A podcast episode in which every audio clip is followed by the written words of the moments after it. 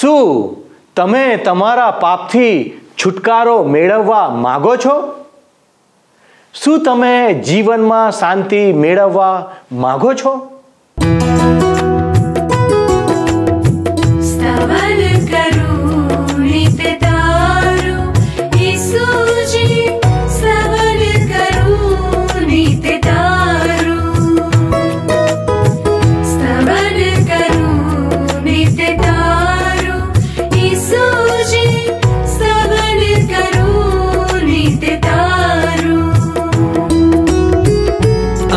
सवारे साध सुनीतौ महिमा करु प्रभु तारो।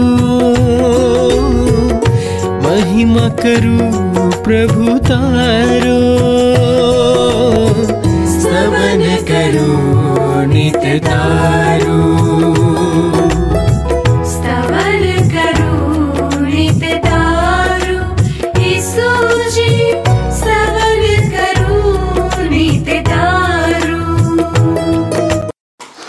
પ્રિય મિત્રો, ફરી એકવાર સ્તવન કાર્યક્રમમાં હું આપનું સ્વાગત કરું છું. હું વિશ્વાસ રાખું છું કે આ બાઇબલ અભ્યાસ દ્વારા તમે આશીર્વાદ પ્રાપ્ત કરી રહ્યા છો. આજે આપણે જોઈશું કે યોહાન તો ભવિષ્ય વક્તા કરતાં પણ મોટા છે અને ઈશ્વર આપણી પાસેથી ભેટ નહીં, પણ આપણું જીવન ચાહે છે. તે દરેક જણને તક આપે છે. કે જેથી લોકો તેમની પાસે આવી શકે. આપણે જોઈએ છીએ કે પ્રભુ ઈસુ ન્યાય છે. તો આવો, આજના વચન દ્વારા આપણે આ બધી બાબતોને શીખીએ. તમે જોશો મિત્ર, તો માથ્ય અનુસાર સંદેશના અગિયારમાં અધ્યાયની સાતમી કલમમાં લખવામાં આવ્યું છે કે યોહાનના શિષ્યો પાછા ફરી રહ્યા હતા. ત્યારે યોહાન સંબંધી ઈસુએ જન સમુદાયને પૂછ્યું તમે યોહાનની પાસે વેરાન પ્રદેશમાં ગયા ત્યારે શું જોવાની આશા રાખી હતી? પવનથી હાલતું ઘાસનું પત્તું? આ બાપ્તિસમાં કરનાર યોહાન કાંઈ પવનથી હાલતું ઘાસનું પત્તું નહોતું મિત્ર. આ યોહાન તો પત્તા જેવા માણસોને હચમચાવી નાખનાર ઝંઝાવાતી પવન હતો.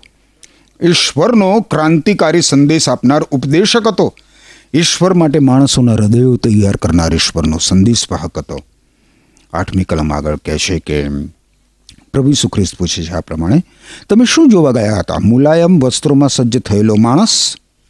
યોહાન, મુલાયમ વસ્ત્રો પરિધાન કરનાર માણસ નહોતો. એના વસ્ત્રો તો બરછટ હતા. યોહાન, પોતે બરછટ હતો. નવમી કલમ કહે છે કે, એવા વસ્ત્રો પહેરનાર તો રાજમહેલમાં રહે છે. તો તમે શું જોવા ગયા હતા? કોઈ સંદેશવાહક? હા હું તમને કહું છું કે તમે સંદેશવાહક કરતાં પણ કોઈ મહાન વ્યક્તિને જોવા ગયા હતા. યોહાન ઈશ્વરનો સંદેશવાહક હતો પણ એ તો એથી વિશેષ હતો મિત્ર. દસમી કલમમાં પ્રભુ ઈસુ ખ્રિસ્ત યોહાનનો વધુ પરિચય આપે છે. જુઓ, અગિયારમો અધ્યાય દસમી કલમ માથી અનુસાર શુભ સંદેશ. શું કહે છે પ્રભુ ઈસુ ખ્રિસ્ત કારણ, યોહાન વિશે શાસ્ત્રમાં લખેલું છે, ઈશ્વર કહે છે કે તારે માટે માર્ગ તૈયાર કરવાની હું તારી પહેલાં મારા સંદેશવાહકને મોકલું છું. એ તારી આગળ જઈને તારો માર્ગ તૈયાર કરશે.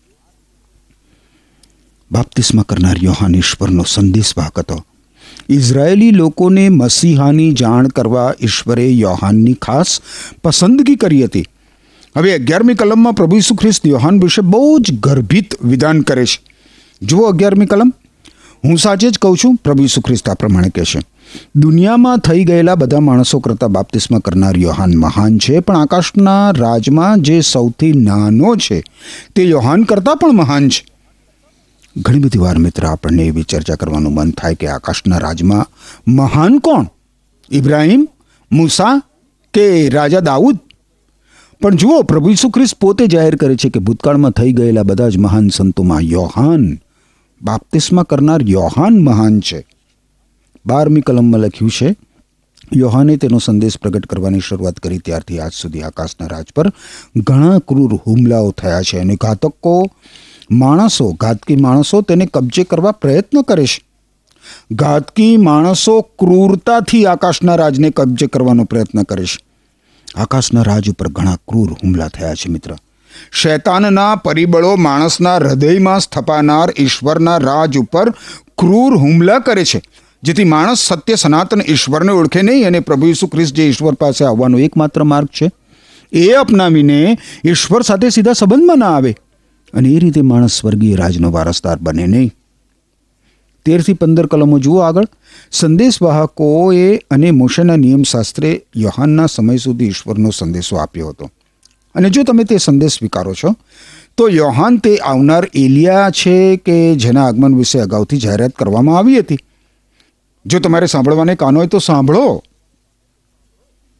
માલખી સંદેશવાકનું પુસ્તક છે. બાઇબલમાંના જૂના કરારના વિભાગમાં એના ત્રીજા અધ્યાયની પહેલી કલમમાં કરવામાં આવેલી આ આગાહી અનુસાર બાપ્તિસ્મા કરનાર યોહાન એલિયા જેવો ઈશ્વરનો સંદેશવાહક હતો. અને આ આગાહી યોહાને પરિપૂર્ણ કરી. સોળમી અને સત્તરમી કલમમાં લખવામાં આવ્યું છે, આ જમાનાના લોકોને હું શાની સાથે સરખાવું, પ્રભુ ખ્રિસ્ત પ્રમાણે પૂછે છે. તેઓ તો ચોકમાં બેઠેલા બાળકો જેવા છે. એક જૂથ બીજાને પડકાર ફેંકે છે. અમે તમારા માટે લગ્નનું સંગીત વગાડ્યું, પણ તમે નાચ કર્યો નહીં. અમે શોક ગીતો ગાયા, પણ તમે રુદન કર્યું નહીં. ઈસુ ખ્રિસ્ત મિત્ર જે જન સમુદાયને ઉદ્દેશીને આ વાત કરતા હતા, એટલે કે યહૂદી લોકો. એ લોકો બાળકો જેવા હતા અને બંને પ્રસંગે એમણે કોઈ પ્રતિભાવ દર્શાવ્યો નહીં. બંને પ્રસંગે શોક ગીતો ગાયા ત્યારે પણ નહીં અને લગ્નનું સંગીત વગાડ્યું ત્યારે પણ નહીં. કોઈ જ પ્રતિભાવ નહીં. ઈશ્વરના સંદેશને, ઈશ્વરની વાણીને પ્રતિભાવ નહીં દર્શાવવાનું વલણ, એ તો આત્મઘાતક વલણ છે મિત્ર. ઈશ્વર એમની વાણી આપણને આપણું કલ્યાણ કરવા જ સંભળાવે છે. અહિત કરવા નહીં.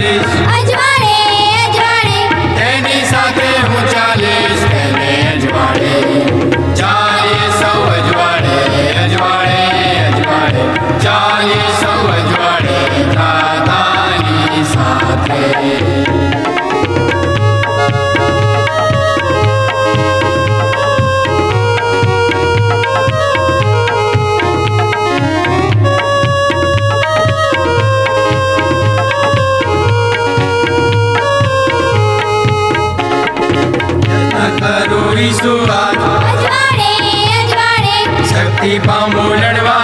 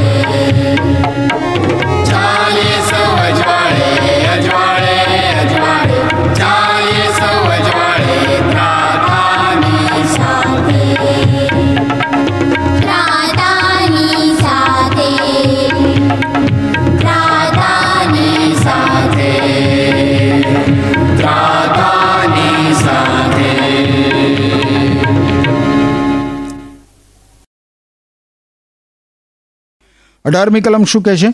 યોહાન આવ્યો અને તેણે ઉપવાસ કર્યા અને દારૂ પીધો નહીં, છતાં બધાએ કહ્યું, તેનામાં ભૂત છે. યોહાન બરછટ હતો અને કડક પણ હતો. અને એટલે લોકોને યોહાનની સાથે ફાવ્યું નહીં. હવે ઓગણીસમી કલમમાં પ્રભુ ઈસુ ખ્રિસ્ત પોતાના વિશે કહે છે. જુઓ, ઓગણીસમી કલમ. જ્યારે માનવ પુત્ર આવ્યો, ત્યારે તેણે ખાધું તથા પીધું અને બધાએ તેના વિશે પૂછ્યું કે, આ માણસ તરફ જુઓ, તે તો ખાઉધરો અને દારૂડિયો છે. કર ઉઘરાવનારાઓ અને સમાજમાંથી બહિષ્કૃત થયેલાઓનો તે મિત્ર છે. ઈશ્વરનું જ્ઞાન સાચું છે તે પરિણામથી પરખાય છે. પ્રભુ ઈસુ ખ્રિસ્ત બધા સાથે મિત્રાચારી રાખતા હતા મિત્ર. પણ એમના વિશે કેટલાક લોકો શું કહેતા હતા? ઓહ, એ તો ખાઉધરો છે. પાપી લોકોની સાથે એને ગાઢ મૈત્રી છે. લોકોને બાપ્તિસ્મા કરનાર યોહાન સાથે ફાવ્યું નહીં, એમને પ્રભુ ઈસુ ખ્રિસ્તની સાથે પણ ફાવ્યું નહીં. ઈસુ ખ્રિસ્તે એમની પેઢીના આવા માણસોના વલણ ઉપર પ્રહારો કર્યા, મિત્ર. ઈસુ ખ્રિસ્ત ગમે તે કહે કે ગમે તે કરે, તેઓ ઈસુ ખ્રિસ્તની વિરોધનો જ દ્રષ્ટિકોણ અપનાવતા હતા. ઈસુ ખ્રિસ્તને તેઓની આરામદાયક, સલામત, સ્વાર્થી જીવનશૈલી ઉપર પ્રહારો કર્યા અને એટલે તેઓએ વક્ર દ્રષ્ટિ અને સંશયી વલણ અપનાવ્યું પ્રભુ ઈસુ ખ્રિસ્તની તરફ. આપણે પણ, મિત્ર ઈશ્વર પરાયણ જીવન જીવવામાં આપણી ઉણપોને કેવી છાવરીએ છીએ? કારણ શું? કારણ એ જ કે ઈશ્વરની વાત સાંભળવાથી આપણે આપણો જીવન રાહ બદલવો પડે છે. અને આપણને એ ગમતું નથી. ઈસુ ખ્રિસ્ત દરેક માણસના પાપ તરફ આંગળી ચીધે છે, દરેક માણસને એના પાપથી સભાન કરે છે. દરેક માણસના પાપ ઉપર આંગળી મૂકીને એને દબાવે છે અને માણસને જાણે ગુમડા ઉપર કોઈ આંગળી દબાવતું હોય ને, એવી અનુભૂતિ થાય છે. અને એટલે જ માણસને પ્રભુ ઈસુ ખ્રિસ્ત ગમતા નથી કે અનુકૂળ લાગતા નથી. પછી માણસ સંપૂર્ણ ઈશ્વર પ્રભુ ઈસુ ખ્રિસ્તના દોષ શોધવા બેસી જાય છે. ઈસુ ખ્રિસ્તને શરણે આવવાને બદલે પ્રભુ ઈસુ ખ્રિસ્તનો બહિષ્કાર કરે છે. પ્રભુ ઈસુ ખ્રિસ્તની નિંદા કરે છે. ઈસુ ખ્રિસ્તમાં રજૂ થયેલા ઈશ્વરના સત્યને ઠુકરાવી દે છે. માણસ પોતાને જ્ઞાની સમજીને ઈશ્વરના જ્ઞાનને ઠુકરાવી દે છે મિત્ર.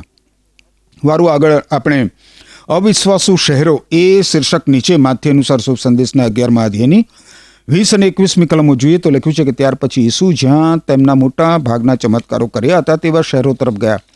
કારણ ત્યાંના લોકો હજી પોતાના પાપથી પાછા ફર્યા નહોતા. ઈસુએ કહ્યું, હાય રે ખોરાજીન, હાય હાય. હાય રે બેતસાયદા, હાય હાય.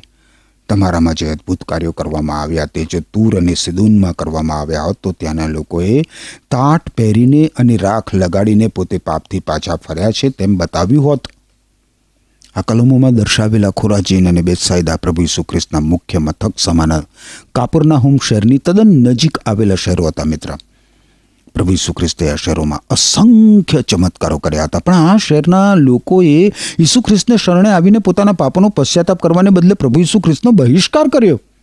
હવે પ્રભુ ઈસુ ખ્રિસ્ત તેમના ઉપર પોતાનો ન્યાય ચુકાદો સંભળાવે છે. એ કેટલી બધી દુઃખદ અને કરુણ બાબત છે. ઈશ્વરે માનવ મુક્તિની યોજના પોતાના પુત્ર પ્રભુ ઈસુ ખ્રિસ્તમાં કરી છે એ જાહેરાત.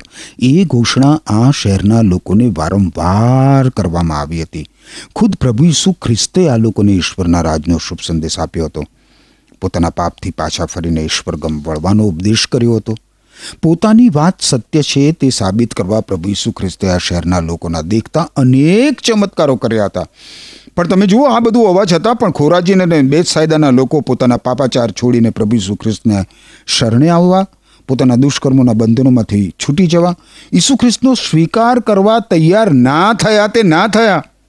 સત્યને બદલે એમણે અસત્યને પસંદ કર્યું, પ્રકાશને બદલે એમણે અંધકારને વાલો કર્યો, ઈશ્વરને બદલે તેમણે શતાનને પસંદ કર્યો, પવિત્રતાને બદલે તેમણે પાપને વાલું કર્યું, મુક્તિને બદલે તેમણે પાપના બંધન ઉપર પ્રેમ કર્યો, જીવનને સ્થાને તેમણે મરણ પસંદ કર્યું, કલ્યાણને બદલે તેમણે વિનાશ પર કળશ ઢોળ્યો.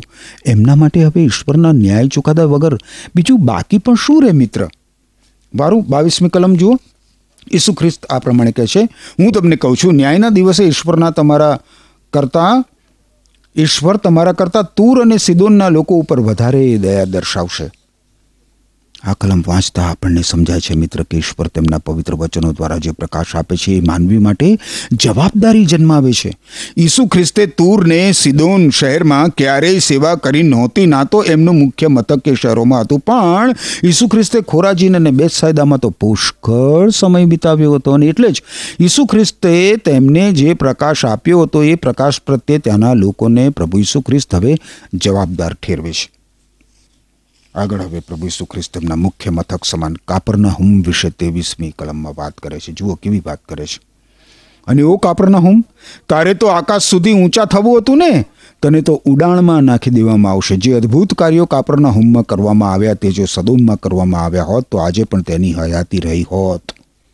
તમે જરા વિચાર કરો મિત્ર, કાપરના હુમના લોકોનું આ કેટલું બધું કેટલું બધું સદભાગ્ય હતું કે એમના શહેરમાં પ્રભુ ઈસુ ખ્રિસ્તનું મુખ્ય મથક મુખ્ય મથક હતું.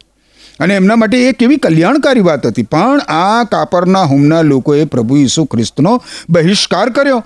કાપરના હુમના લોકોને પ્રભુ ઈસુ ખ્રિસ્તના ચમત્કારો જોવાની અને પ્રભુ ઈસુ ખ્રિસ્તના વચનો સાંભળવાની અસંખ્ય તકો મળી હતી. એમ છતાં એમણે પ્રભુ ઈસુ ખ્રિસ્તનો બહિષ્કાર કર્યો.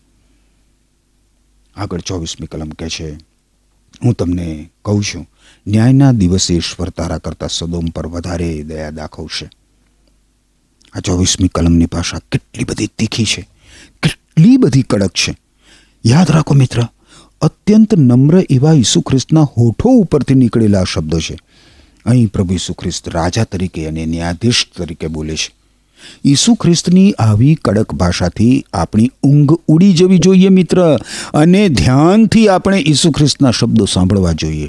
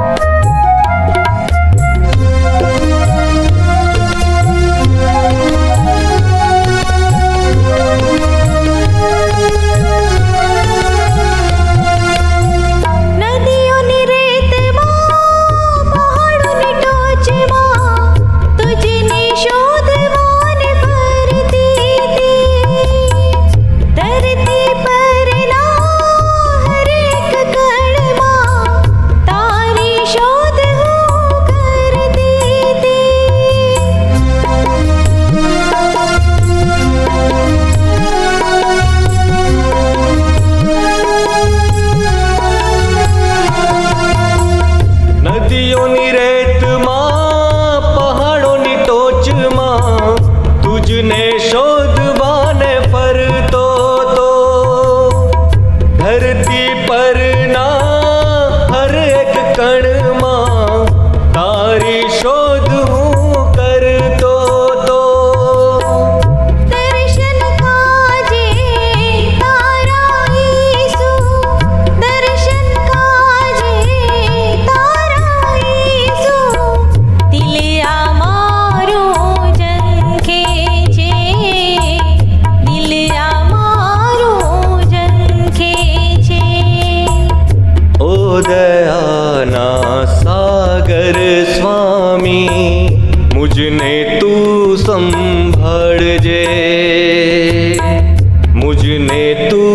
સંભાળજે.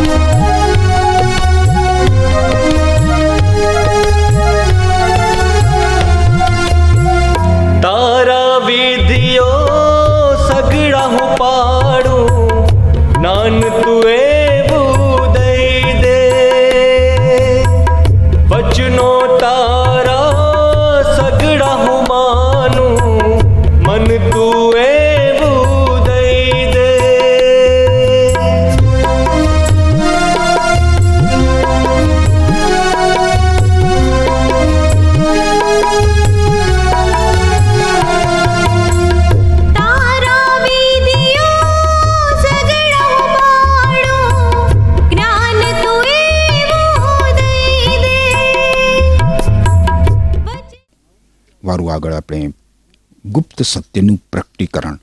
એ શીર્ષક નીચે અનુસાર શુભ સંદેશના અગિયારમાં અધ્યયની પચીસ અને છવ્વીસ કલમો જોઈએ તો લખ્યું છે કે આ સમયે ઈશુએ કહ્યું, હે પિતા, આકાશ અને પૃથ્વીના પ્રભુ, તમે જ્ઞાની અને સમજુ લોકોથી જે વાતો છુપાવીને બાળકોને પ્રગટ કરી છે.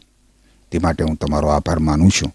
પિતાજી, આ તો તમારી પસંદગી પ્રમાણે અને રાજી ખુશીથી બન્યું છે.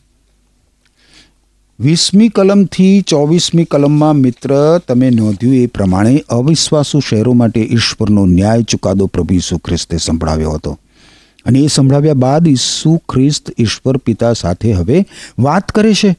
પચીસમી કલમમાં પ્રભુ ઈસુ ખ્રિસ્ત ઈશ્વર પિતાને આકાશ અને પૃથ્વીના પ્રભુ તરીકે સંબોધન કરે છે. પોતાને જ્ઞાની અને સમજુ સમજનાર ઘણા બધા માણસો આ સત્યની ઉવેખના કરે છે.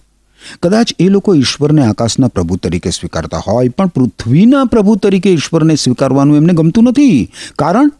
કારણ કે જો તેઓ ઈશ્વરને પૃથ્વીના પ્રભુ તરીકે સ્વીકારે, તો એમણે ઈશ્વરને પોતાના જીવનના પ્રભુ તરીકે પણ સ્વીકારવા પડે ને? પણ એવું કરે તો પછી એમણે પોતાની ઈચ્છા, પોતાને મનગમતી બાબતો ત્યજી દેવી પડે. વારું, આગળ હવે આપણે સત્યાવીસમી કલમ જોઈએ. સત્યાવીસમી કલમમાં લખ્યું છે, મારા પિતાએ મને બધું આપ્યું છે, પ્રભુ સુખ્રિસ્તા પ્રમાણે કહે છે. ઈશ્વર પુત્રને ઈશ્વર પિતા સિવાય કોઈ જાણતું નથી. અને પિતાને પુત્ર અને પુત્ર જેમની સમક્ષ પિતા વિશેની વાત પ્રગટ કરે તે સિવાય બીજું કોઈ જાણતું નથી. આ સત્યાવીસમી કલમ ઉપર વિચાર કરતા આપણને સમજાય છે મિત્ર કે જાણવું એ કોઈના વિશે જ્ઞાન હોવા કરતાં ઘણું વિશેષ છે. ઈશ્વર વિશે જાણવું અને ઈશ્વરને જાણવા. એમાં તો મિત્ર આસમાન અને જમીન જેટલો તફાવત છે. શક્ય છે કે કોઈ ઈશ્વર વિશે ઘણું બધું જાણતો હોય, પણ ઈશ્વરને ભાગ્યે જ જાણતો હોય. આગળ આપણે જોઈએ, અઠ્યાવીસથી ત્રીસ કલમો તો એમાં લખ્યું છે, પ્રભુ ઈસુ ખ્રિસ્ત આ પ્રમાણે આમંત્રણ આપતા કહે છે કેવો સખત મજૂરી કરનારાઓ અને બોજ ઊંચકનારાઓ, તમે બધા મારી પાસે આવો અને હું તમને આરામ આપીશ. મારી જૂંસરી તમારા પર લો અને મારી પાસેથી શીખો, કારણ હું દિન અને નમ્ર હૃદયનો છું અને તમારા જીવને આરામ મળશે. જે જૂંસરી હું તમને આપીશ તે ઊંચકવામાં સહેલી છે અને જે બોજ હું તમારા પર મૂકીશ તે હલકો છે. હવે આ અધ્યાયમાં મિત્ર અગાઉ જોયેલી ભાષા કરતાં આ ભાષા આપણને તદ્દન જુદી લાગે છે. આપણને એવું લાગે છે કે પ્રખર સૂર્યના ધૂમ ધકતા તાપમાંથી આપણે જાણે કે શીળી ઠંડી છાયામાં આવી ગયા હોય. તોફાનમાંથી શાંતિમાં આવી ગયા હોઈએ. અંધકારમાંથી જાણે કે પ્રકાશમાં પ્રવેશ થયો હોય. યાદ રાખો મિત્ર, ઈસુ ખ્રિસ્તનો આ સંદેશ નૂતન છે. ઈસુ ખ્રિસ્ત હવે આમ જનતા પાસેથી જાણે વ્યક્તિ તરફ વળે છે. ઈસુ ખ્રિસ્તની આ ઘોષણા રાજ માટે કોઈ રાજ ઘોષણા નથી, પણ દુષ્કર્મોના બંધનોમાંથી, પાપોની શિક્ષામાંથી મુક્તિનો આરામ મેળવવાનું આમંત્રણ છે. શું કહે છે ઈસુ ખ્રિસ્ત? હું તમને આરામ આપીશ. એનો અર્થ થાય કે હું તમને આરામમાં મૂકીશ. અઠ્યાવીસમી કલમમાં જે સખત મજૂરી કરનારાઓ અને બોજ ઊંચકનારાઓ છે, એ તો ઈસુ ખ્રિસ્તની ભાષામાં પાપના બોજથી કચડાયેલા લોકો છે. આજે મિત્ર પ્રભુ ઈસુ ખ્રિસ્ત તમને આમંત્રણ આપે છે કે તમે તમારા પાપનો બોજ લઈ સખત મજૂરી કરનારાઓ અને બોજ ઊંચકનારાઓ. તમે બધા મારી પાસે આવો અને હું તમને આરામ આપીશ. આ વિધાનમાં મિત્ર પાપમાં પતિત થયેલા માનવીનો ઈસુ ખ્રિસ્તને આશરે થતો ઉદ્ધાર સૂચવે છે.